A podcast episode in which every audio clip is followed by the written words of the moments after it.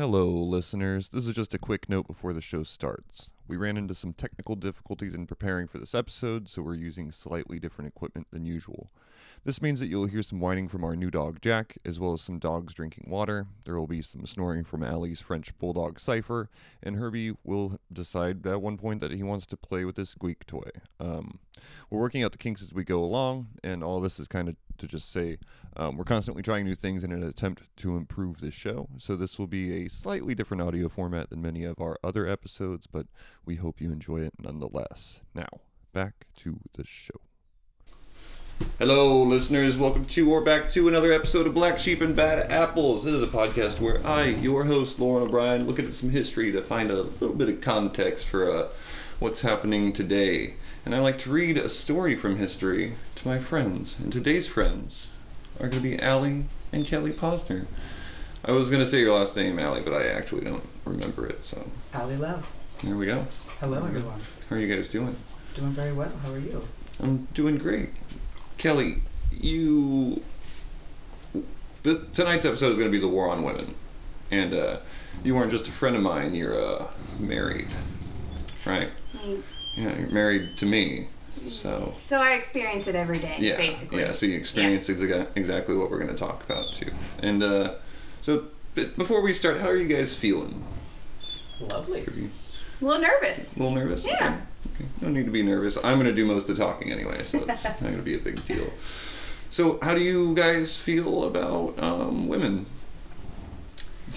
Being one in general, or uh, Just women as a concept, is like a feeling, being women. where to begin? It's pretty cool, right? Uh, maybe a yes. I mean, we Core only- of that question. Yes, it is pretty cool. We only birth life and Yeah. give life to everything, so. Yeah. We, Yeah. only, we only generate life-giving cells every 28 Yeah. days with the full of the moon. You know, For sure.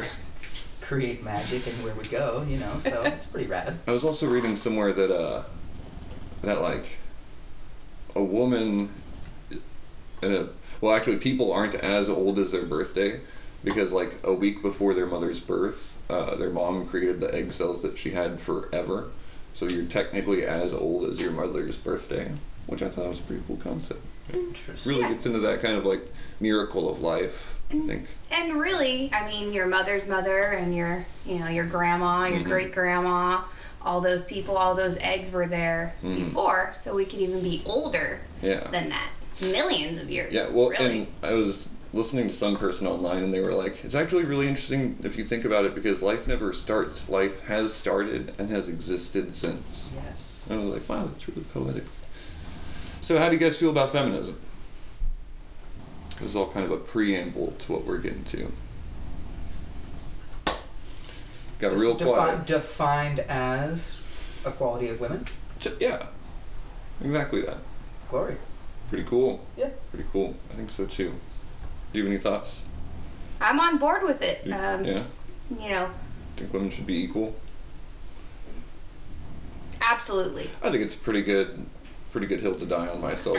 it's a great hill to die on. Great on. hill to die Good on. day to die on, Yeah. yeah, you know, women's being equal. Uh, yes. So, uh, what do you guys feel about a government ruled by religious radicals who seek to make decisions for everyone who isn't in their religion?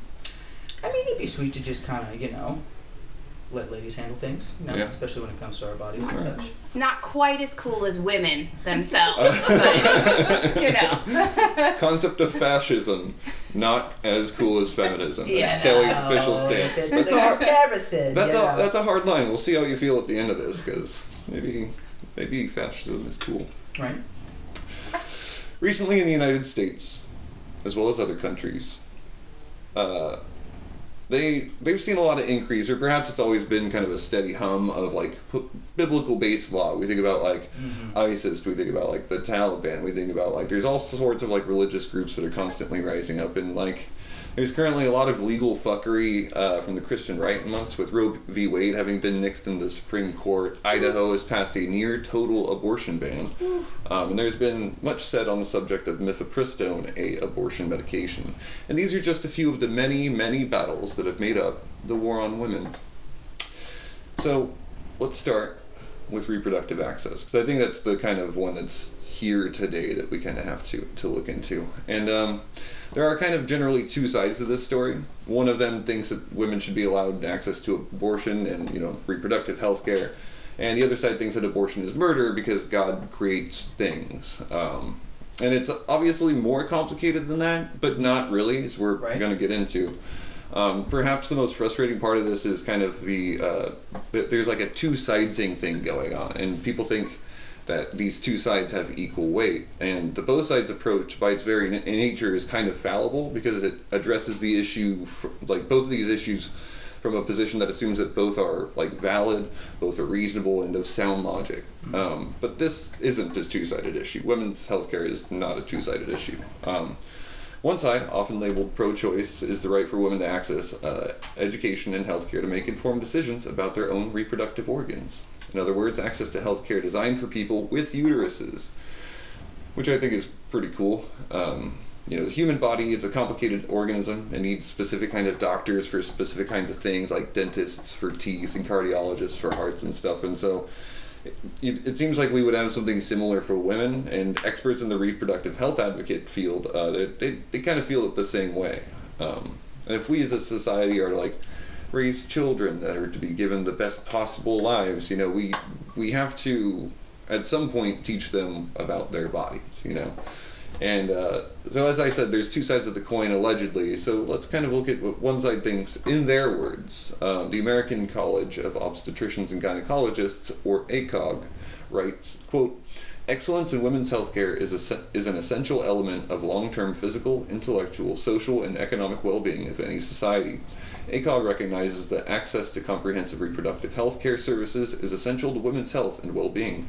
Women should have access to scientifically based health care. Prohibitions on essential care that are based on religious or other non scientific grounds can jeopardize women's health and safety. End quote. So that seems pretty reasonable, you know? We give, I don't know, people who have uteruses access to like uterus health care. That kind of makes sense, you know? We trust people to know what's best for them. Yeah. Yeah. I feel like doctors too. Did you have a thought? is that is that like a uh, we trust doctors across the board here, or I mean, with- there's certainly something to be said about like the pharmaceutical industry and the way that they hold sway. But as a general statement, like, I mean, specifically with women, they should probably have ac- access to healthcare that that minds their genitals. one hundred percent, Yeah. Which would be lovely to have, you know. Yeah. It just healthcare in general would be a cool thing for all Americans to have. Wouldn't that be lovely? and maybe it's better to say quality healthcare because Quality. Yeah. Just watch. Uh, never mind. Doesn't matter. Um, uh, so obviously, female reproductive organs are a part of women's bodies, and women. This might surprise you. Are like men in that they need healthcare. So that's Shocking. we're learning things on this podcast. Um, yeah, and again, so maybe they need a specialized form of medicine. Perhaps you know. And so th- that's one side. The side that's like, hey, maybe women need medicine too, right? That's one side. The other, or you know, seeks to maximize the potential for women to just kind of have freedom to, to make their own choices. And summed up, it's the the it's the women need access to healthcare and should have it side. Um, and the other the other argument um, from the pro-life movement um, can be summed up more or less succinctly by checking in on Focus on the Family's website. Do you guys know about Focus on the Family? Not at all. No. This is a learning experience. Okay. Well, it was Drop it on us. It was kind of a it was a it wasn't a TV show. It was more like commercials that weren't selling you anything. Um, and many people in the '90s may recognize them, you know, from being again sort of commercials on TV. Um, while they have always had like an outwardly hallmarkish public face, they've also been accused of publishing pseudo- scientific publications, which is an argument made by Quarterly Review of, Bi- uh, Biological in their article Irreducible Incoherence and Intelligent Design A Look into the Conceptual Toolbox, toolbox of Pseudoscience. Um, and so th- there was this there was this guy who sat at a desk uh, and usually kind of spoke, um, or it was like pictures of like children playing and stuff, and and basically the commercials were like, talk to your family about how to think. Thinking is good, and children have thoughts, and it will bond you with your child. This is just another way for you to focus on the family. And that was it. That would be the entire commercial. And so it's just like these really kind of wholesome things that, you know. Is this interesting? This is like the before the like before you know Yeah, it kind of was like alongside it actually. Okay. Yeah. So anyway. dueling um, you know, little gems of wisdom. Yeah. Um, this one was really Christian though, um, but they kind of they kind of just hid that a little bit away. Yeah, I gotta like. Um, they also used to run a pray away the gay ministry named Love Won Out. Ooh, ooh, ooh, nice. no, thank you. By the way, Love Won Out is spelled one is W O N, so like one beat being out. I don't know. So like pro life, unless you're gay. Well, no, because you can still be alive. And a lot of these camps actually think that you can still be gay, you just can't act on it. So you can get married and have kids and stuff like that. It's fine for you to be a former gay. You know, you're reformed now. So, Just repress yourself and Yeah, forget all about it. I do not agree. yeah. Well, no, you don't understand pseudoscience.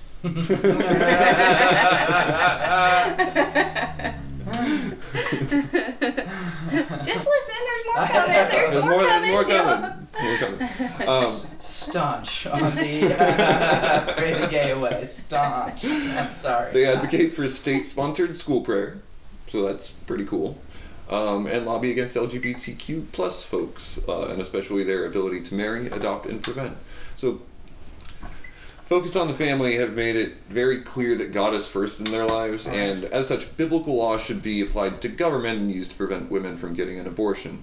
Um, they are extremely clear that the reason for their stance on abortion is because it inherently rejects the belief of God as the owner of all people focus on the family's position. To be clear, is that bib- biblical law should be used to dictate the laws of the United States when it comes to women and their parts. This is from their website. Quote If abortion is needed to bring the death of a child, that child is considered to be living. If living, the child had to have received that gift from God, the giver of all life, and God is actively sustaining that new life in His goodness, even in the secret of the womb, as Psalm 139 teaches. Abortion is to be condemned because it rejects the goodness and sovereignty of God. So they're literally like, God makes stuff. That's why no abortions, guys. No abortions. And so, instead of an abortion clinic, they have uh, they, they try to intercept women on their way to get abortions to get them to go to one of quote more than 2,500 pro-life pregnancy centers end quote where they can uh, give birth and let the child be adopted, which I assume is only to like Christian parents because that's the, that's kind of like what focused on the family Keep it in the family. does yeah. And so this side of the story entirely ignores the fact that like pre- like pregnant people don't want to be pregnant sometimes. Um, they also kind of ignore cases of rape and incest, and it ignores complicate like pregnancy. Even when it goes well, is still a pretty complicated thing, you know. And so uh, Did I just could we just back up real quick to the ignoring of incest? I just want to make sure that was a clear statement. Yeah, yeah. Well, because like the, if you get an abortion, like God, God's the doer of all things. He So basically, He it was meant happen. to be, Yeah, and it was it meant doesn't be. matter. Yeah, So just wanted to just you know yeah. have you It's- repeat it- that. it's a that pretty- consensual, incestual pregnancy Yeah, yeah. It's is God's gift. It's, it's God's gift. It's, well, no, babies are God's gift, which is cool. yeah, and so uh, you know the perspective of reprodu- you know the pro reproductive rights groups is like when it's boiled down to it's an it's an autonomy issue. Um, and uteri havers want the ability to access this form of medical care that doesn't apply to roughly 50% of our society, men. So 50% of our population, men, get to have a vote over access to healthcare that only affects the other half, women. So Congress is a cool thing to have. It's really neat. Which is predominantly men. Yeah. Making Dominantly. choices for About women women. and you know gay people and trans folks and A Just lot everybody of life offerings that they have hmm no experience living. Yeah, yeah, it's cool. I actually think, you know, I, I hint at some of the sarcasm that you're dropping there, and I think that the older our leaders, the better. Ooh, the dinosaurs. Yeah, because the sooner they'll die. I mean, Well, no, Because when it's just like Oh, watching sorry. Joe Biden's speech, you can feel the captivating, sleepy energy that he has to really bring, you know, br- really rouse the, the American citizenry into into unity. You know, so it's it's again, I think the older the better. so as I said, you know, the both sidesing of this issue, uh, it tends to present the issue as equally valid, um, just kind of opposed to each other. Um, but there isn't symmetry there. That's bullshit. The ability for women to have access to reproductive health care is not equally weighted against a biblical way to live. You can't be like, God said, so this is the way that we're doing it. Um, so I wanted to take these three episodes to kind of explore the uh, a little bit of mankind's history uh, to the in, in relationship to the often overlooked and very much intentionally womankind history. Um, and just kind of see how they've been systematically oppressed, or if that's true, because you'll commonly hear. I just realized this chair is really squeaky. Um, but you'll come in here like right wing weirdos be like, feminism is a disease. And so I was like, all right, well, what has feminism done? Like, what, what were the conditions before? And, and has it really done anyone for anyone or anything for anyone? So that's kind of what we're doing today. Well, and the old version of feminism versus new school feminism is Yeah. also very different. So. Yeah, and there are like certain like I think there's three waves of feminism now that have occurred. I'm not very familiar with all of them. I was kind of just looking more into like what oppression looked like for women. So we are going to skip over a little bit of that today, but we are talking about feminism icons. Um, and I want to discuss the, to start our discussion on the war on women today um, by looking at coverture. Do you guys know what coverture is? Yeah. Coverture is, is a word some people may know a little about. It's an old English word with roots meaning literally to cover. Um, and it was an idea that a marriage and thus a family uh, were best kind of ran like a ship with a captain, right? Uh, as the head of the household, the man would be in full control over the household's assets.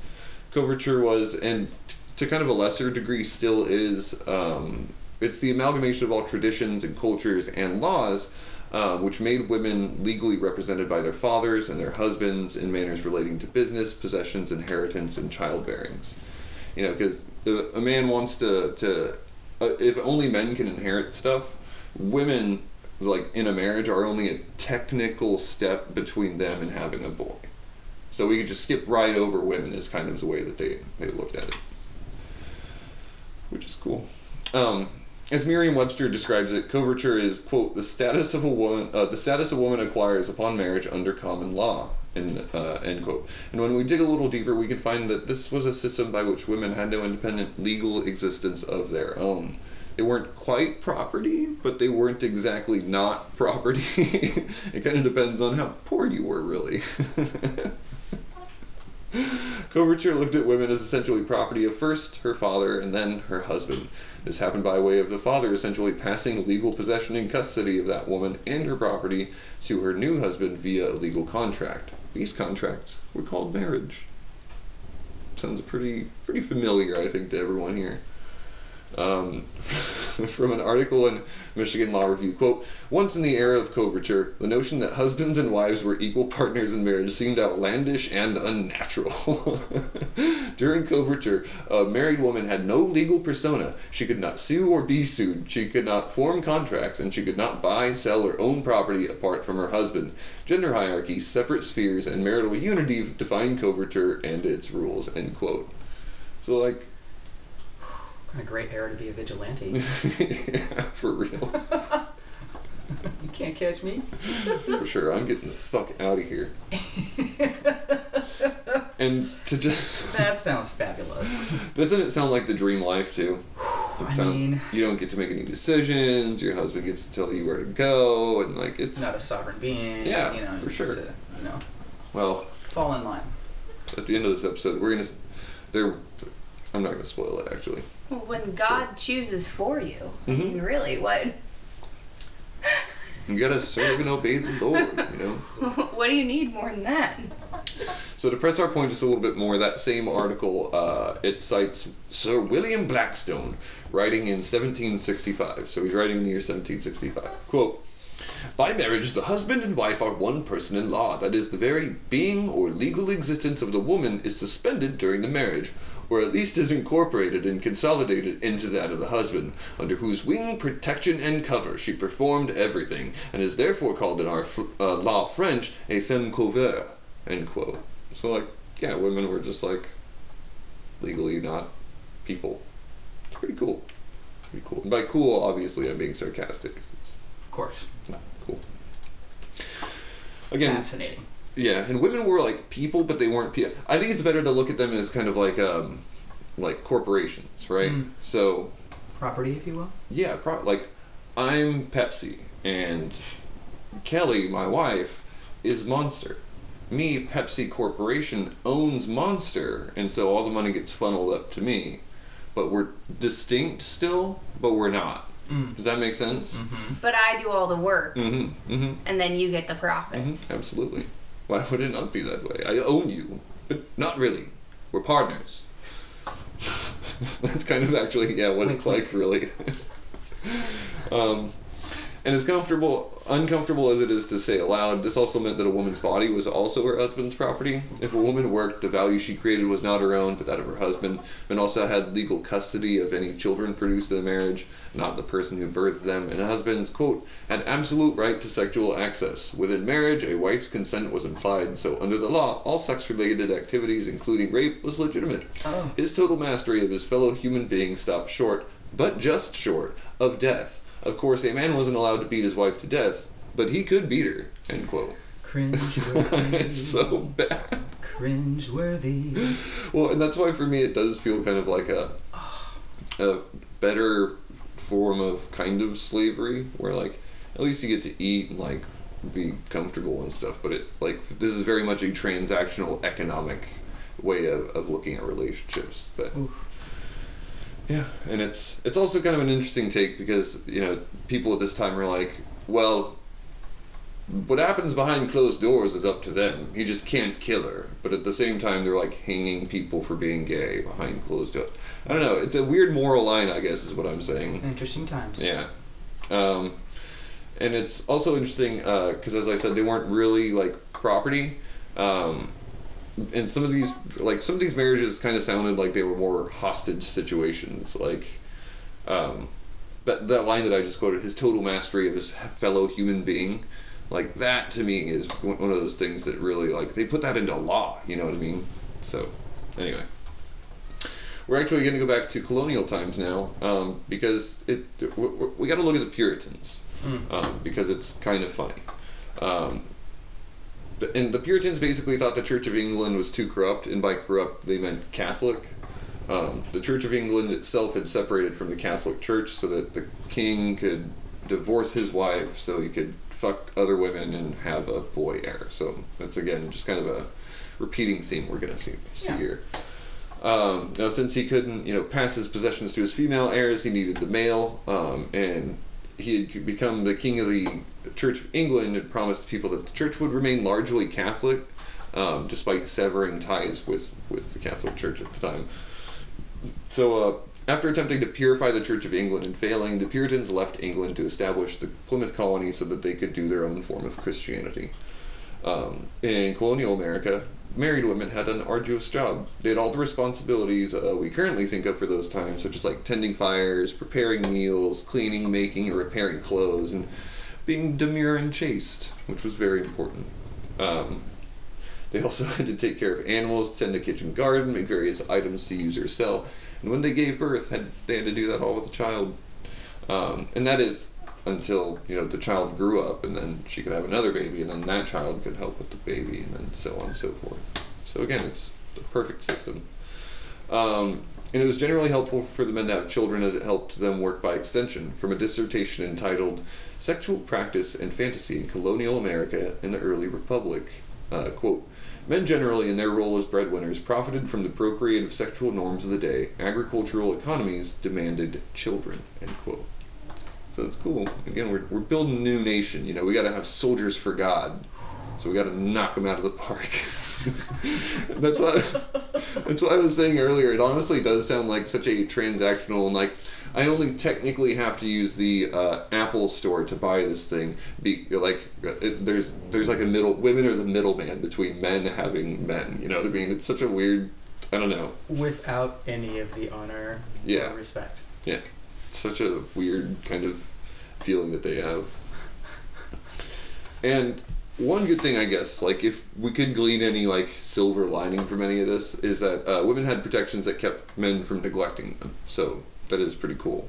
You could just marry someone and then fucking ignore them. Um, if the women were fortunate enough to have some level of wealth, the doctrine of necessities gave women the right to live at the same financial status as their husbands. So if he had a nice house and was like driving a horse-drawn Lamborghini, you know what I mean? You could, uh, you know, you know, while the woman was sh- driving a little shanty or living in a shanty, driving a little Ford donkey or whatever, Right. you, you could find some equalized, some way to equalize that a little bit. Um, by the way, listeners, I think we forgot to mention you're gonna hear a snoring dog in the background. I apologize. That is my harbor seal, aka Cypher, Yeah. the uh, geriatric. Yeah. so you might hear some dogs wiggling around in the background. Um, and yeah, and this was because the husband was responsible for providing like a certain kind of, of lifestyle for a woman when she got married, especially if she hadn't, especially if she had lived like that before, you know. And because a lot of this, is what we're talking about, is more like rules specific to like kings and queens and nobles and people who have like I, I don't know, large businesses that they want to keep wealthy and stuff. So a lot of this is kind of, I don't know, it's it's very apparent that the men are off fucking other women constantly, and so the woman's like, the woman's like, I gotta, you can't just leave me in this fuck shack, you know, give, give me something nice, you know, Right. I am your wife. um, Just leave me in this fuck shack. yeah, and so you know the husband was. it's honestly like a really. When I read this, I was like, finally, we get a little win in this story, like just a little Just one. a smidge. Hey man, Yeah. we'll take we'll take anything we can get at this point. Yeah, and so if the Well, husband's it sounds like they did. right? well, check this out. If the I the husbands, if the, if the husbands didn't provide them with a standard of living equal to their own, women had the right to obtain that lifestyle on their husband's dime. Oh, snap, Yeah. girl. You ain't got your own bank account yet. dope. sleep a little bit Oh yeah. out the safe at night, huh? Oh hell yeah. I feel a little Get safe. in, get done did on the side. From a uh, from a write up in the Gilder Lehrman Institute of American History, quote. One rule worked to mitigate some of the worst effects of coverture. A married woman had the right to main, to be maintained in a manner, and I hate that term, to be maintained. Maintained. Like we are a hedge. Yeah, to be maintained in a manner commensurate with her husband's social status. If he refused to provide her appropriately, she could sue and win support from the courts. While waiting for the court's judgment, she was permitted to run up charges at local stores and taverns, and Andrew and her husband had to pay for them. I Wait. love that. Women could go to bars. Yeah, it's a little surprising because that's also going to be something that changes later in our episodes. But yes, women could go to bars. I it assume, wasn't, you know, so, uh, yeah, holy or respectable. for sure. But you know, it But also, also you'd like go into the bar and see your priest drinking. So I mean, so, wholly and socially acceptable are Well- kind of colloquial things too. It's like I mean, being a woman, our rules are different. You know, that's very true. That's so, basically what these whole episodes are about. 100%. and we get to that too at a certain Yes. point. So um, this is continuing from uh, the Gilder Lehrman Institute. Um, judges consistently applied this rule called the doctrine of necessities in order to prevent men from neglecting their wives. End quote. Um, but this silver lining also is kind of a darker lining around that. Uh, quote, because the courts could not stop husbands from gambling or making bad investments. Women had no protections when their husband proved irresponsible. If creditors pursued a husband for his debts, his wife was entitled to only keep the bare necessities of life. You guys want to guess what those necessities of life are? I life would are? love to hear. Lay it on me. All right. You want to guess, babe? Bare necessities.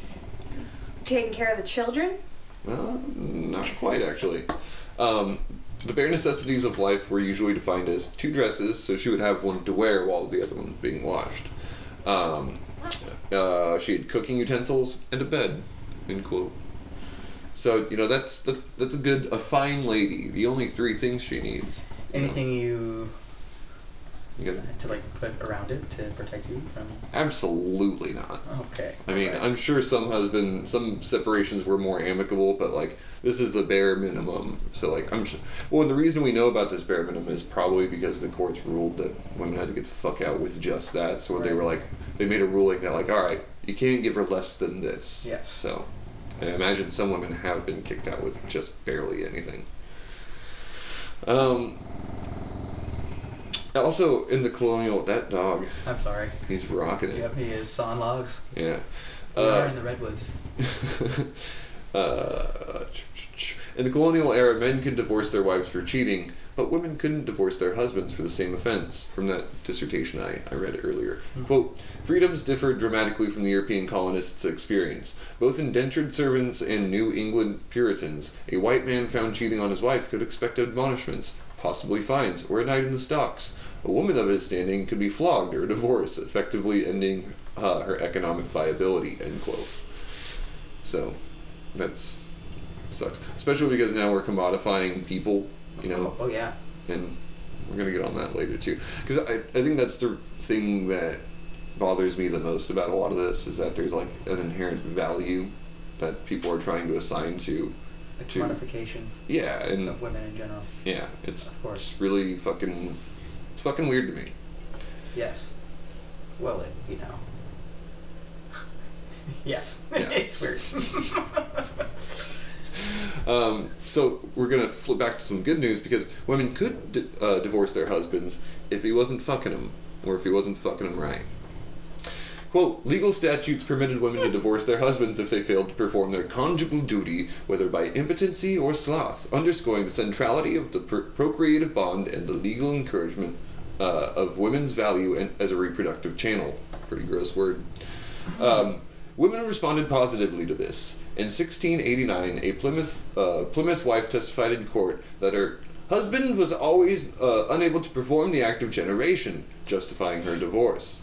Uh, contraceptive habits were grounds for divorce, Bless that queen. as in the case of Abigail Emery, who, in 1710, complained that her husband practiced the abominable sin of Onan, withdrawal, because he feared the charge of children. So the student's fucking pulling out, and his wife's like, that's bullshit, we're getting a divorce. Oh, snap. I mean, maybe that was her avenue for an out. I, I have no clue. I would like to be able to speak to Abigail Pun Emery, but she's very dead. All right, so we're gonna we're gonna be steering away from women's lives in relation to men, and just uh, here in a little bit. Um, but we can't move on without talking about virgins. Hmm. And when we get back from our little break, we're gonna do that. Lovely. All right.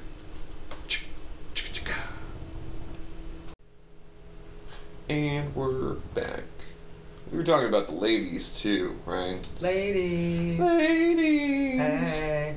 Um, so we were talking about sex between man and woman during pur- puritanical times, and now we're gonna kind of move over to see what the like the the ideal, the perfect woman is. A virgin.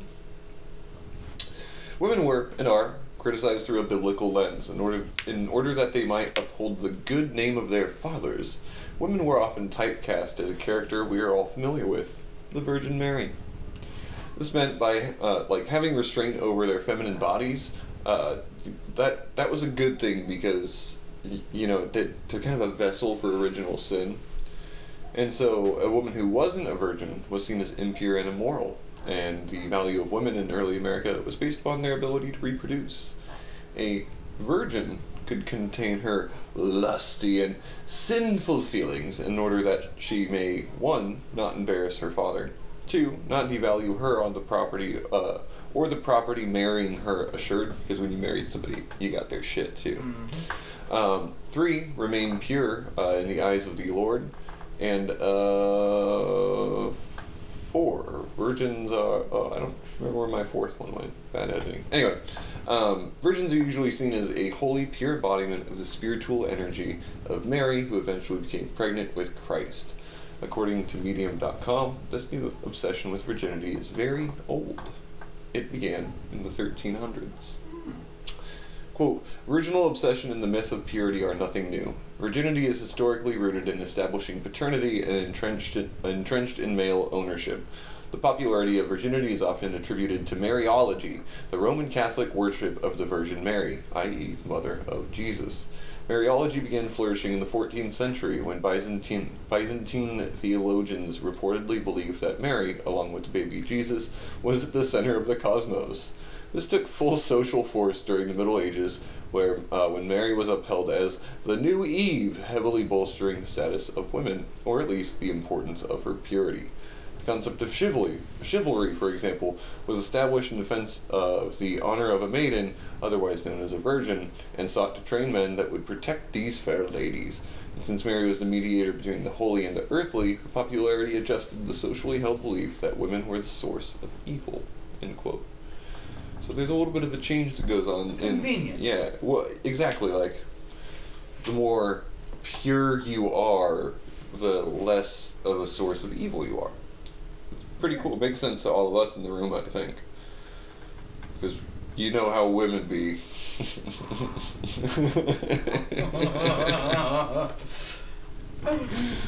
yeah, and so you you were staying close to God, which means you weren't an evil woman. You could be a pure holy being by staying within the arms of the Lord, by being sta- uh, chaste until marriage, uh, which mar- made a woman biblically worth marrying. Um, and as ridiculous as that may all sound, um, you could find those thoughts on display today, even in 2023. There are purity balls. a purity ball is basically where teenage girls are escorted by their dads to like high school prom kind of things, um, and they kind of make vows to each other. Um, the daughters are dressed in nice dresses and lovely jewelry, and they attend a fancy dinner with their equally nicely dressed fathers. Um, and during this purity ball, the fathers quote vow to protect their daughter's chastity until they until they're married off to another man. These promises are often ac- accompanied by a ring from their father. So is this part chastity party, part Yeah. kind of parading her around to There- I- potentially, you know, Yeah, I think there is because these are usually like community church led things. Right. So there is probably a level of of everyone bringing their. Although I don't know if like sons can show up like single sons. Anyway, all that to say is it is probably a, a way to like bring people together and be like, my daughter is beautiful. Look at her, and very chaste. Yes. There, look at the ring. She's sworn to me, and I am probably conservative, so I own guns. So it's it's just a really cool and if i'm being completely honest it's a really gross thing to do to be like a dad and to be like don't get nothing in there all right? You hear me? Promise. Promise. Wow. it's just like really really weird. Um, continuing from that medium article quote american culture openly conflagrates uh, sorry conflates sexuality with morality. As jessica valenti writes in her book the cult of virginity we are into idolizing virginity as a stand-in for women's morality whether or not we have sex and who we have sex with are all uh, that's valued in regards to women and girls end quote and so, you know, conflating sexuality and immor- immorality has been used to keep women oppressed and obedient, and the church has certainly helped push this. And since women were naturally imbued with evil, um, they were precluded from exercising that authority over themselves, which was often misconstrued as like them trying to take authority over, I don't know, say their husband. Um, so, like in different words, women making their own decisions in a marriage was often misconstrued as them being disobedient to their husband Interesting. you know so it's, it's all pretty cool you know purity ball and i think that also Perspective. it also extends to like the daddy daughter relationship where like you're grounded stay home you know and this is kind of like the ideal relationship that a lot of like people who believe this stuff that they think about you know they're like i want her to be quiet and only fuck me and to stay home and to just not bother me unless i want her to bother me and it's good. It's good that women have so much to overcome, and people are like, ah, they're fine. Don't worry about it. Not a big deal. Um, in different words, uh, yeah, being indifferent of her husband. And many preacher, preachers would cite Timothy 2.12 as the reason women should remain demure, obedient, and quiet. Quote, I do not permit a woman to teach or exercise authority over a man. Rather, she is to remain quiet. End quote. we're going to circle back to that in part two. Lovely. So we've talked a little bit about what like marriage was slash is, and how it's meant to be. It, it's almost literal legal possession and ownership. We've talked about how women are valued in the marriage market based upon class and morals and virginity and all that kind of shit. Uh, but we've kind of only discussed women in relation to men. So now I'd like to take you know just take the time out of this to talk about women.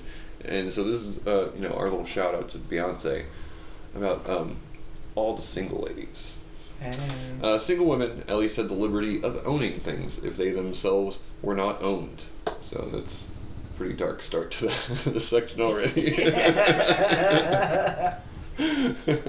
During the colonial American era, single women had some rights, but usually it was because there was no like father or brother or uncle or you know there was no. Are, is there a man to help you talk about this business? And she'd be like, no. Be like, I guess I'll talk to a girl I then. yes. You'll do. You'll you know. do. So. Well, it's not much different today. A lot of times, I mean, we've often realized like someone will be asking us, like we'll meet somebody, we'll be asking a question, and they'll just look at Loren. Yeah. Yeah. You know, look to, or when it comes to the check or the bill, you know, just hand it to the mail or Hardware store. yeah, or like you know, if they're like, oh, you're a vegetarian, they're like, oh, well, you must be a vegetarian too. Yeah. It's like Like, wait a minute. Why? just like Well, the man assume makes the decision. You know. Yeah, Yeah. It's fucking crazy stuff. Um. it still happens basically. It's just Yes. a little more subtle. Yeah. It is. It is. Uh, well. It is. And, and I think that's the thing that's so insidious about it is that people were like, feminism doesn't exist because it's so subtle now. You know, like the, It's like saying racism racism doesn't exist because it's so subtle now. yeah, and it's like no, they've just not. they've just learned to like camouflage it with words. You know, this is semantic. Yeah, it's either subtle or you just don't notice it because you're so like immersed in the culture. Yeah, for sure. So you know, along with you know having their own businesses and stuff, uh, single women also had legal rights to live with their live you know where they pleased. They could have jobs that paid them. They could keep their money. They could, pardon me, they could enter into contracts and own real estate and personal property.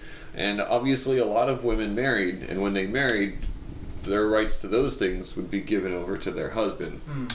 So it's pretty apparent why women would choose to be, you know, stay single. I think, right? Like, they get to own their own shit, make their own decisions. That sounds pretty fucking sweet to me. I mean, I'd say. hmm, Yeah. Sound, I mean, it sounds like a big struggle. Herbie, could you not growl? Do you feel a type of way Thank about the buddy. single ladies. Uh, oh yeah. It's a struggle, I know. yeah. Um, you know, so they don't have to obey commands of other people or anything. Like, it sounds like a, again a really rad fucking fucking life because you don't have to worry about anything. Um, from an article of the Canadian Broadcast uh, from the Canadian Broadcast Corporation entitled "From Yesterday's Spinster to to, to Today's Crab Crazy Cat Lady," rather, has anything really changed? Uh, women uh, women who chose not to become married quote were called spinsters old maids surplus women and crones end quote. Surplus women is such a surplus women is such a good good term for that. It's also really fucked up. Hold on we'll pause the recording. Herbie. So we're back. Herbie was bitching about being hungry so we fed him. And uh, we were talking about surplus women just a moment ago, which is very funny. Um, because again, this is a, an article from yesterday's spinster to, the, to today's crazy cat lady. Has anything really changed? And uh, we're going to continue a quote from that here. Um, while there have been a few uh, more positive names, such as the Bachelor Girl and Thoroughly Modern Millie, the depictions of unmarried women have been overwhelmingly negative. Being an unmarried woman often also meant living in a lower status in society. End quote. So, it sucks because you're typically more poor, but also being single meant that women could achieve things that they, god damn it, that they couldn't otherwise. Besides, even if early colonial women wanted pr- promiscuity, it was incredibly difficult because the early New England colonies were a bit fascistic in their ways of viewing sex. If a single woman wanted to have sex or masturbate, they had to do so discreetly. You wouldn't want to have to answer to a sexual Gestapo prac- practically knocking at your door. Quote, Church courts had the authority to prescribe lashings, public stockings, stockings, and in some cases execution for such members of the community who violated laws against masturbation, premarital sex, and bestiality. Clergy were quick to emphasize the chastity of women and warn the dangers of sensual lusts, wantonness, and impurity, boldness and rudeness in look, word, or gesture. End quote. So that's pretty cool. It fucking sucks, honestly. Were any men prosecuted for premarital sex? Uh, I mean, it was you probably had to have done something really fucking bad in order to be to be prosecuted for that. Like So this law just stands for women. mostly, yeah. Well, and that's why I'm saying like uh, I feel like men did get prosecuted for it, but it probably wasn't nearly as much as women. You know, because women are full of sin. Uh, so we're going to continue from that quote. Uh, settlers rep- representing civilization compensated for the sodomized chaos they perceived around them by creating excess of order based on an ideal of extreme social cohesiveness and the practice of close surveillance of personal morality. so they did they did like a 1984 where like Hmm. you know th- they did a new world order where they're like if you're coming we better know about it and it better be in your wife like that was kind of what they they thought about it. Which is cool. How do you guys feel about that? I just don't know where to start. yeah. Pretty much. and again that last line close surveillance of personal morality is fucking terrifying. The shock has me in a bit of, you know, a uh, frozen state of Yeah. being able to you feel like express. Yeah you feel like a deer in the headlights where you're like oh what do i this say is up. Oh, Yeah. Just the thought that your actions are like if they're not hurting anybody else, that they're like moral or not Mm. is like yeah, for someone else to decide that. Yeah, and it gets worse because later we're going to talk about the moral squad police. Moral squad police. It's pretty good. Um, now, it may surprise some listeners to know um, that women are actually sexual beings. Um, so, despite what the church and ignorant men may think, Surprise! women like to fuck. you know. And guys, you may know this here, but I feel like audience members may not know this. Um, this isn't like a new development either. Women have wanted to fuck for a long time, um, which is why the church in the colony decided to reprimand and punish pe- people, not just women, but men, for fucking without a fuck license. well, let me guess. Women Fornication under consent of the king. women couldn't get one though. Well, you could get a fuck license. Okay. Yeah. Well, here, here. Well, let- let me read this next quote. You can tell me what you think a fuck license is. As part of the Plymouth Colony codification of laws in 1636, quote, Fornica- fornication before contract or marriage was a criminal offense. In 1645, the law was updated for clarification. Every person who committed fornication before or without lawful contract was to be imprisoned for up to three days and either whipped or fined 10 pounds. So again, So again, are women the only ones being uh, prosecuted for this offense, or do men equally get prosecuted? For I mean, this offense? I imagine it's mostly women, but Right. it probably also goes both ways. It yeah. Here- here's what I'm gonna say. baby. It's probably like 21% men and like 79% women. Yeah. And th- those are numbers that are coming from speculation. I don't know that as a Yes. fact, but that's what I would guess. But again, like, yeah, fuck license. Isn't that cool? That's what marriages were. Fuck licenses for women. Oh, Now you can bang. Cool. Cool. Women who became financially affluent were few and far between. Those that were lucky and hardworking enough to be able to support their children by themselves were still called spinsters. As the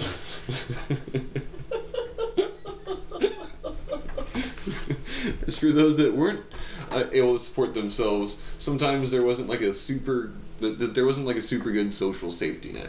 You know, 'cause it's you know a long time ago. Um, but if there was a social safety net, it was most likely run by the church.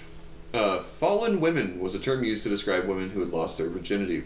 Some of these fallen women did it because they were horny. Some did it to become sex workers, to provide for themselves. Uh, but as many women already know, sexual assault is also just like a constant threat, and it was no different back in the day.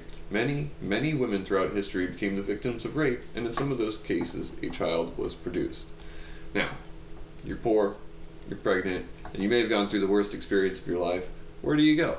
In Ireland, you went to the church.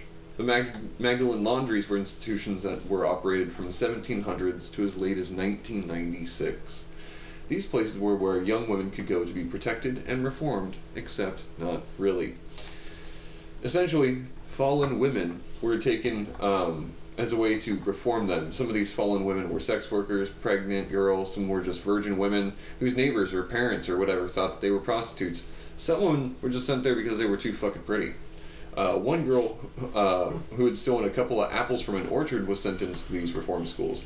Now, it did little to reform or reduce the numbers of sex workers actually on the street, but what it did was create an institution of free labor. Mm-hmm. Pretty cool. Mother and baby homes was another term they used for these Magdalene laundries. However, babies and mothers were basically immediately separated, um, most of them to never see each other again. These laundries, ran by the Catholic Church, expanded and expanded, requiring more and more women to work them. Once inside, you became nearly indentured. Most of the time, you were paid food and board, with some women occasionally earning pocket money. The church was actively making money off the labor of these women, and it behooved them to incentivize the fallen women through beatings, whippings, lashings, paddles. Basically, if you think a nun, a nun could do it, they did it. Yeah. And uh, one of these places was found in Tuam, County Galway, Ireland. Uh, the mother and baby home was closed in 1961, demolished in 1972 to make way for housing. Three years later, two boys were playing in the area and found a, quote, concrete structure near the old home. Uh, and it, there's different reports for what happened next, because in some reports, one of the kids or both of them fell into the concrete structure. Um, some reports are that they opened it and discovered this thing. It doesn't really matter because the point is they found a tank full of skeletons. Um, and we don't have time to get into all the nitty gritty details of what happened, but the Catholic Church basically had been putting like women who they had beaten to death and dead children into this tank to hide the bodies. You know, as a way to hide their crimes. So Oh, yeah, just a little- it's cool. You know, and you know the famously worried about babies Catholic Church, just kind of stuffed t- a tank full. I don't know. I, I feel like it's a pretty important note to. Pretty important. there have many been many many abuses of of stories of abuse from these places over the years, um, but we're not gonna talk about too much more of them um, because like essentially long story short the magdalene laundries and mother's day uh, mother and baby homes had been uh, been kind of taking in and separating uh, babies and mothers. And uh, you know again they consistently died some from blunt force traumas. And again many of these women weren't actually doing anything wrong. Uh, women could be sent away for uh, things like quote appearing flirtatious which could be literally anything or being too good looking from the Irish newspaper, the Irish Times newspaper article entitled "Too Brit- Too Pretty to Be Allowed Out." Mm. In that article, they discuss Vi- Phyllis Valentine, who was quote condemned to eight years in the Magdalen home because she was a, a pretty as a picture, and the nuns feared she might fall away, become pregnant, and give them yet another mouth to feed. It was a case of prevention rather than cure, and Phyllis was incarcerated to the Galway Magdalen Asylum so as not to be a temptation to men. The moment she entered the asylum, her long shiny hair, her pride and joy, was shorn. End quote. And this is the 1800s or 1900s, guys. I did, they didn't have an exact date on this, but this isn't like we aren't back in like colonial times anymore. This is We're- like We're a couple ancestors removed from this being our reality. yeah. I mean, our one of our grandparents easily could have gone into some of these. So it's fucking crazy. And this is just the, like another thing. Like if you're too pretty, sometimes you get treated like shit too. Like women literally can't win. Damn, if you do, damned it's, if you don't. it's so crazy. Or if you're not pretty enough. Yeah. There's the other side of that too. Yeah, it's fucking insane. And so we don't we don't really have a time to to talk about all of the Magdalene laundry stuff. There's a Yes. shitload of it. If you It guys, is fascinating. yeah, you could find What you're so much. fascinating. It's so much fucking shit. Um, but the reason I bring it up is to highlight the oppression that women have suffered because of religion, and that that oppression kind of still goes on today. Like, remember, Yep. the reason like this woman is too pretty is because this nun believes that men are so afflicted with their penises that they cannot be around a pretty woman without you know wanting to have sex with her, and so naturally, rather than teaching men about how to keep it in their fucking pants, we should just throw this woman in hard. prison. yeah. It's obviously her fault. It's obviously her fault. Well, Yeah, We're the sinners. it's fucking crazy. And we're gonna take a little break, and when we do, or when we come back, rather, uh, we're gonna we, we've talked a little bit about oppression. So I want to talk about some progress and kind of Mhm. like put a little wind in our sails, make it give us some feel good here at the end of the episode. We'll take a pep in our step. Pep in our step, baby. Yes. And we're back. We've been talking a little bit about oppression. Before we, we move on to progress, how are you guys feeling? You guys know any of this stuff? Is it shocking to learn? Hopeful, because it seems like it can't get any worse than this. We'll see with our Supreme Court. yeah. On the topic of knowing these things, is this is this a part of our history that we're taught in our common, you know, public school system? Absolutely not. no, we're like, women's did a suffrage one time, One now they can vote. Eleanor Roosevelt. Yada yada. Yeah, yeah. Yeah. You know. So Yeah, I I'd agree. I think that even being a woman myself, you know, Mhm. I've known about a lot of these things, but it's not really honed in on how pervasive it is. Yeah. Um, the knowledge is on a cellular level Yeah. in which we've experienced this in a past life. Perhaps the ins and outs of the factual information might be removed of our consciousness, but And uh, It feels kind of like background noise to me. So when I was digging into this, I was I was shocked by a lot of this because I, I just as you guys were saying, like it's always bubbled in the back of my consciousness, but I never like knew anything about it. yeah, well, we talk about women's suffrage, right? And we hear about the good things. At this date, women could do this thing. Yeah, But we don't talk about as often what they couldn't do yeah, and the depth of that, yeah, depths. you know? yeah. So. Really pretty shit. And for me, like it puts things into perspective. Like, you know, because as a young man uh, growing up during the internet days, you I did see a lot of stuff that was like feminism is a disease, and and I was always like, I don't agree with that, but like I don't know what they're talking about necessarily. Maybe there is a point a point at which you cross a threshold and it becomes something wholly unbearable, you know. And and I still don't know that there is. I think that there's certainly hot takes and and people say dumb shit all the time, but as a whole, I think feminism is kind of like when you look at this stuff, you see why it was such a necessary thing and kind of why it emerged. And I think yeah, and I think the whole feminism is a disease take that people have. Now I'm like ready to discuss that and be like, you are wrong, and here is exactly why. Because Yeah. it, it is, yeah, something often overlooked, and again, like just background noise. It's really and good. Yeah. So again, we've talked about oppression. Let's get a little bit of progress. Let's you know raise our, our spirits just a little bit. Uh, in 1809, uh, Connecticut passed a law that allowed women to write their own wills. There you guys go. Progress. Gosh, got a few things and Pretty- might want to pass it down to somebody. that actually is a good point that I did not consider. Was that like yeah, if you have a male heir and are a single woman, like the ability to write a will, that's a pretty cool and new thing, you know. I don't know, never thought about that. Uh, in the United States, the Married Women's Property Act, which is different than what it sounds like, um, would start in 1839. Now, I say it would start because there was quite a lot of arguing over the subject, and essentially it allowed married women to have property that was separate from their husbands. It wasn't that women were property. So, Okay. there's a distinction. Um, you know, again, it kind of it started in 1839, um, and it, there was a lot of arguing over it. And this would eventually come from the fact that, according to uh, encycl- Encyclopedia Britannica, quote, men sometimes could be away from home for months or years at a time. A married woman's ability to maintain a household pivoted upon her freedom to execute contracts. So this is like the slaveholding times, and if your husband's off fighting in I don't know the Mexican American War or killing any of the va- various Native American tribes, um, he can't conduct you know the selling of slaves and harvesting of crops, and so he needs somebody to do that. And so, you know, 1839, women's progress. You know, woman gets to gets the right to choose to do a business. Um, so the, the these are the like the again the slavery plantation era times where people went off to die, and the long and short of it was that since they were out herding cattle and shit, women needed to conduct their businesses.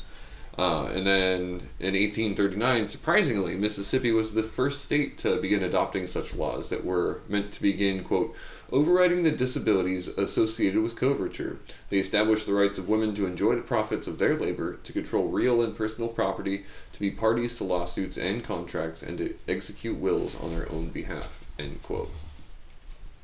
So, you know, we're starting to see the 1800s. Pretty woke. Pretty woke era for women in the 1800s. um, but all of that didn't come without resistance. Um, with some legislative bodies pushing back so hard that they even tried to declare that women didn't have souls. Who, just to back us up, who is the they on this? Well, I'm going to get to that in just a Oh, second. God damn, I'm just, yeah. From the book. Jack, no yelling while we're podcasting. You know that. We've talked about this. We've talked about this.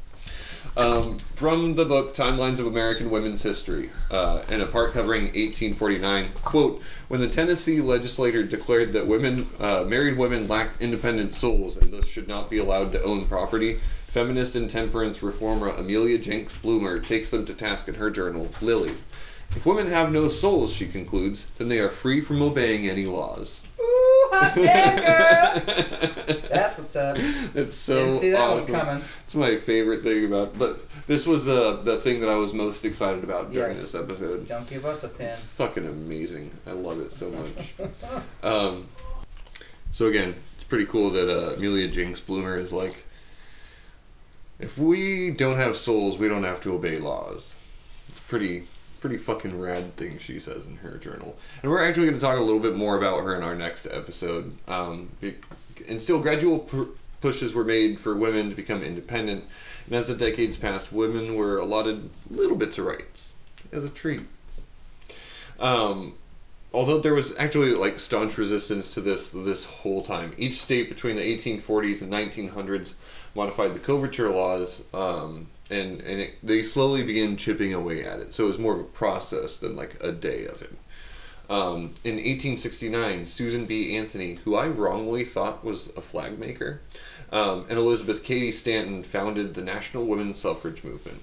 There was, as mentioned, resistance to the suffrage movement. Even former podcast topic, labor agitator, and badass woman Mother Jones was against women getting the right to vote, although she was kind of a weird feminist in her own right. Uh, quick note from Mother Jones, uh, uh, quote rather from Mother Jones, quote, No matter the fight, don't be ladylike. God Almighty made women, and the Rockefeller gang of thieves made the ladies. Uh, and that was kind of her way of associating like working class women, like uh, essentially like if you were fancy, you had to do with like the law, and that made you a lady, versus like a woman was just a person who was who worked, you know. And so it's got this weird kind of like I don't know. She doesn't. It's hard to explain really her position because she's essentially saying if you're a rich woman who f- worries about being ladylike, then you're just a rich person. We don't. You're not a real woman. And those who were like the women at the time were like the wealthy and literate women who wanted to do like these these Like the right to vote and stuff like that. And women like Mother Jones are like that's bullshit, even though she was right about like striking and labor unions and stuff. Um, and so like I'm a big fan of Mother Jones, but I'm not an apologist for you know, because she, you know, she, she, she, I don't, she didn't believe in the right for women to get the vote. Um, but it may have made sense to her due to the fact it's out. I think gets outlined right here. Um, Quote: I have never had a vote, and I have raised hell all over this country. You don't need a vote to raise hell. You need convictions and a voice. End quote. So I mean,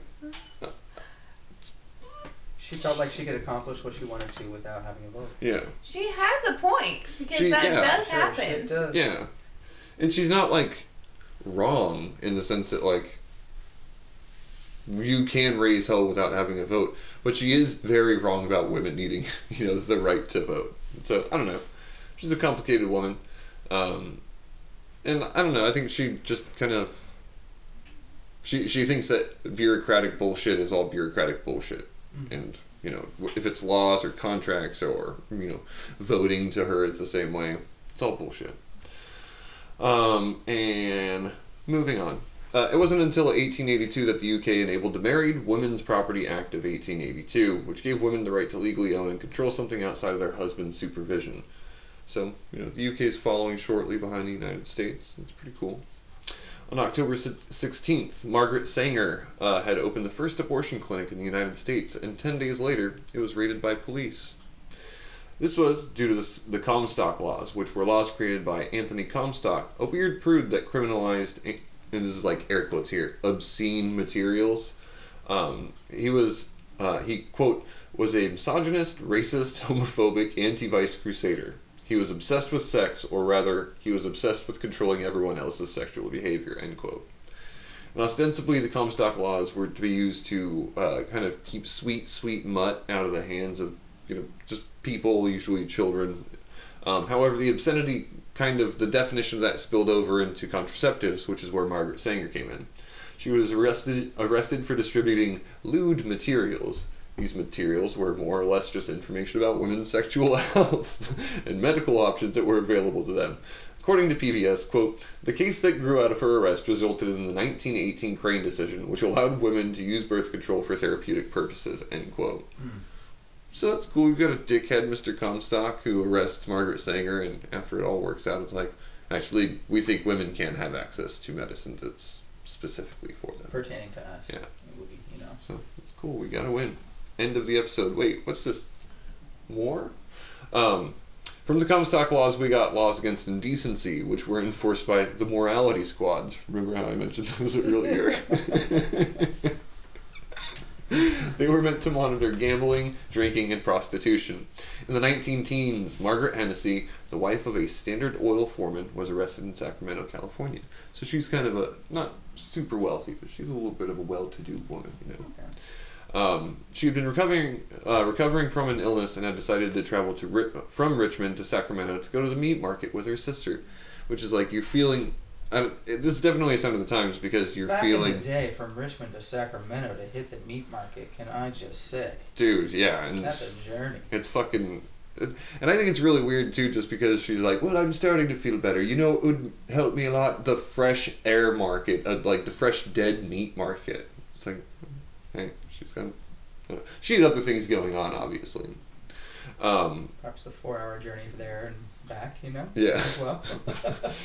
she got stoned on the way there. She's like, Right. fuck. Um, as they entered the meat market, they were stopped and arrested by the Moral Squad, which is a dumb name, for being uh, suspicious characters. So let's read Two women riding alone. just two you know i think at this point they were just i think at this point they were almost to the meat market we're just kind of two women walking like not even alone they were just two women walking not doing anything uh, so again this is from history.com quote Mrs. Hennessy tried to explain who she was and what she was doing in Sacramento. She offered to show the officers ident- identification. She told the officers her six year old son was attending school at, in a local convent and that, if they arrested her, someone would have to take care for him, uh, rather, to care for him. The officers, Henny, Hennessy later told the press, paid no heed but took my sister and I to the hospital. The Moral Squad delivered Hennessy and Bradich to the Canary Cottage, as the city's isolation hospital was known.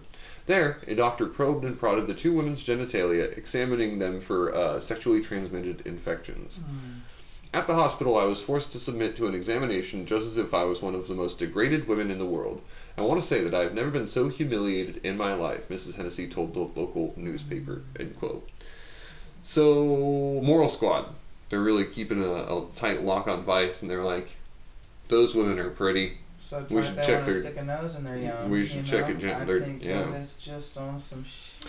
And we can trust men to do that job without any problems too. I don't feel like we need. Bless Miss Hennessy for her Yeah. experience in that. Yeah. um, Mrs. Hennessy would end up as one of, depending upon what you read, she could be like fifteen thousand five hundred and twenty women. Some numbers say three thousand or thirty thousand women. Another said it could be up to hundreds of thousands of women. So I don't really know, but literally thousands of women uh, had to be subjected to such scrutiny. Um, and essentially, the Chamberlain Kahn Act. Uh, this is like a new thing that they were putting in place. I think in 1918. Um, it was also called the American Plan, and it was a plan to keep soldiers healthy enough for battle in World War One. So this was actually like the 1910s, 1911. And uh, in order that those soldiers may stay healthy, they needed to stop getting gonorrhea and syphilis and fucking shit like that. Like we've got all these good soldiers, but they can't be pissing blood out on the battlefield. What do we do about it, huh? And so what they do is they just, I mean, first of all, it's awesome that they're like, well, these guys' dicks are pretty important, so we should take care of that. Dicks not- take priority. Dicks need priority, but not once are they like, we should probably also look at chicks too and not force them into it. Because that's what Mrs. Hennessy went through. It's like forced medical treatment. It's like, just give them treatment. You don't have to do that, you know? anyway, um, so anyway, the soldiers would acquire, acquire those diseases from sex workers or promiscuous women, so the American plan arrested women with no due process and in complete violation of their constitutional rights. They would take these women off the streets into, and there's not really another way to, to, to phrase this. They would take them into like little, oh, like almost concentration camps for, for sex workers. And some weren't even like sex workers. Some were just, Mrs. Hennessy was, just walking down the street. Um, and so this is uh, from an article in the New Republic entitled "The Forgotten War on Women." Quote: If a woman was found to be sick, she was sent to a detention hospital or a jail until she was deemed cured or reformed.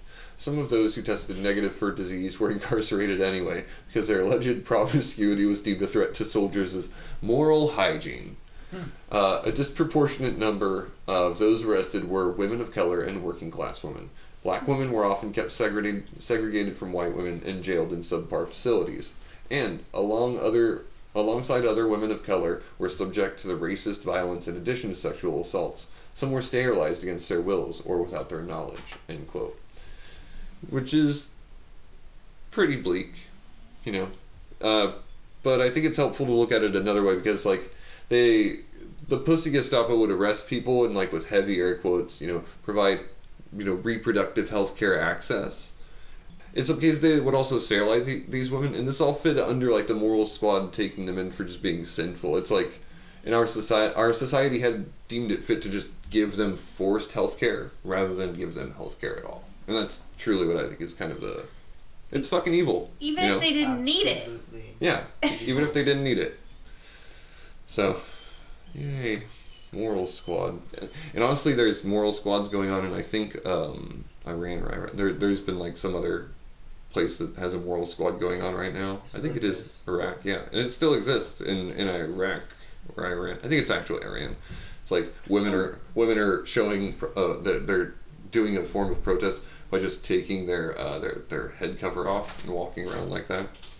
So it's still going on. Yeah, in the Middle East in general, that's still pretty Yeah. pervasive. Yeah, and so again, since some of this has been pretty horrible, let's uh, end the episode with something a little nicer. Mm. Let's look at cool things in the progressive kind of category of this. A few years later, in August of 1920, women were finally allowed the right to vote. So it's fucking cool. Just you know, 103 years ago. Yeah. No thing. Uh, uh, 40 years later, in 1960, the FDA approved the first commercial birth control pill, allowing women to take the reins of when and if they wanted children. Three years later, Kennedy signed the Equal Pay Act, prohibiting sex based wage discrimination between men and women performing the same job in the same workplace. Um, and this, though legally still in place, has not actually remediated the gender gap, but Yeah. it is kind of a. It's like. It's a very typical Democrat thing where, like, we're gonna we're gonna do a symbolic form of that, not that exact thing. Is this like a 60 cent to the dollar turning into an 80 cent on the dollar? yeah, exactly. Where Yeah. they're like, dude, we'll make things better. It's not gonna be what you want by any means. Yeah, yeah. Again, you can have some rights, as a treat. a little bit of rights. Um, uh, the year after uh, Roe v. Wade was entered into law, during the 80s and 90s, women were assigned to various governmental seats, like Sandra Day O'Connor entering the U.S. Supreme Court. Sally Ride became the first woman into space. Janet Reno became the first female general attorney. And Nancy Pelosi becomes the first Speaker of the House. So things are doing sort of okay when we're talking only about employment and women in government. I mean, Again, it's not good, but it's good that women are being voted in there. one Yeah, at a time yeah. for, you know. And if we were true Democrats about this, we'd just pat ourselves on the back and be like, "We did it, guys! Equality for all." Ooh. Look at look at our success. Until we got half the house. Um, in 2013, so we got some some recent news. Uh, the U.S. allowed women to serve in combat positions, and in 2016, Hillary Clinton became quote first woman to receive the presidential nomination from a major political party. During a speech at the National uh, Democratic National Convention, she says, "Standing here is my mother's daughter and my daughter's mother, I'm so happy this day has come." End quote. So we got a nice little bow on this. Bow on it. However, do you guys remember earlier when I talked about Timothy 2 and 212? Quote, I do not permit a woman to teach or exercise authority over a man. She is to remain quiet. Well, in episode 2, guys, episode 2 of the War on Women, we're going to take a look at just like one example of the regressive ideas that are still attempting to shackle women back into these eras that we've discussed today. Because there is a lot of shit to discuss, even today. Um, we're also going to take a deeper look at, at smoking. We're going to take a look at pants and uh, a woman who's you know hell bent on getting getting women back to their you know again air quotes proper place in the kitchen. Um, you know, making dinner and babies and stuff. And so that's been uh, that's episode one of the War on Women. How do you guys feel? Not as hopeful. Not as hopeful. Uh, just feeling, if anything, gratitude for you opening up this conversation. Yeah. It's a bummer. But uh, again, my reasoning for looking into this is just curiosity. Like, was it so bad that feminism needed to be thing? And it's like pretty clear that like something needed to be done. And yeah, I'm excited for our next episode because we get to see some of the more ridiculous um, things that women have wanted to do and the way society acted like if women are allowed to do X, the society will collapse. First it's the women, then there's no babies, and then who's gonna run the meat market and the electricity plant? Boom! Before you know it, communism or apocalypse, and it, it's just like it's so fucking weird. Everything. So we're the so we're the bees of the human species. Yeah. Fuck with us, collapse your entire system. It really is. It's just such a fun and dumb thing. And I, well, thank you for respect in that regard. Yeah, if you could just you. sprinkle it a little over in other places, that would be generous. yeah. so, do you guys have any further thoughts before we close this bitch up? Whew. Seems like a I mean, just digesting the thoughts right here. You know, this is uh, truly it'll be fun. heavy, a heavy, uh, It's a heavy ass subject. a heavy hand that's been dealt. Yeah. All right. Well, do you guys have any things you would like to plug? Any art or things you do online? Things you like to watch online? TV shows, some media, you know all this. You want people to find you online? That sounds like a resounding no. I like to promote no TV. I like to promote being completely detached Okay. from most things that are, you know, Detached from from. why not? Yeah. Fuck Here it. we are. T- yeah, listeners, take Read a a break. book. You've just listened to really Breathe a, a some really fresh air. heavy podcast episode. Take a break, dog. Play a game of gin rummy. You know, go walk through uh, trees. I'm sure there are trees within a mile of where you're Drink sitting. some water. Yeah, drink some water. You know, all these are good things. Go do some self love, listeners. Love yourself. Love yourself. Beautiful. Okay, well, I guess, listener, you already know that you can find us on Facebook. We got a Patreon if you want to donate to our shit. I don't know, that's the end of my plugs. For, so, thank you for listening. We will talk at you guys soon.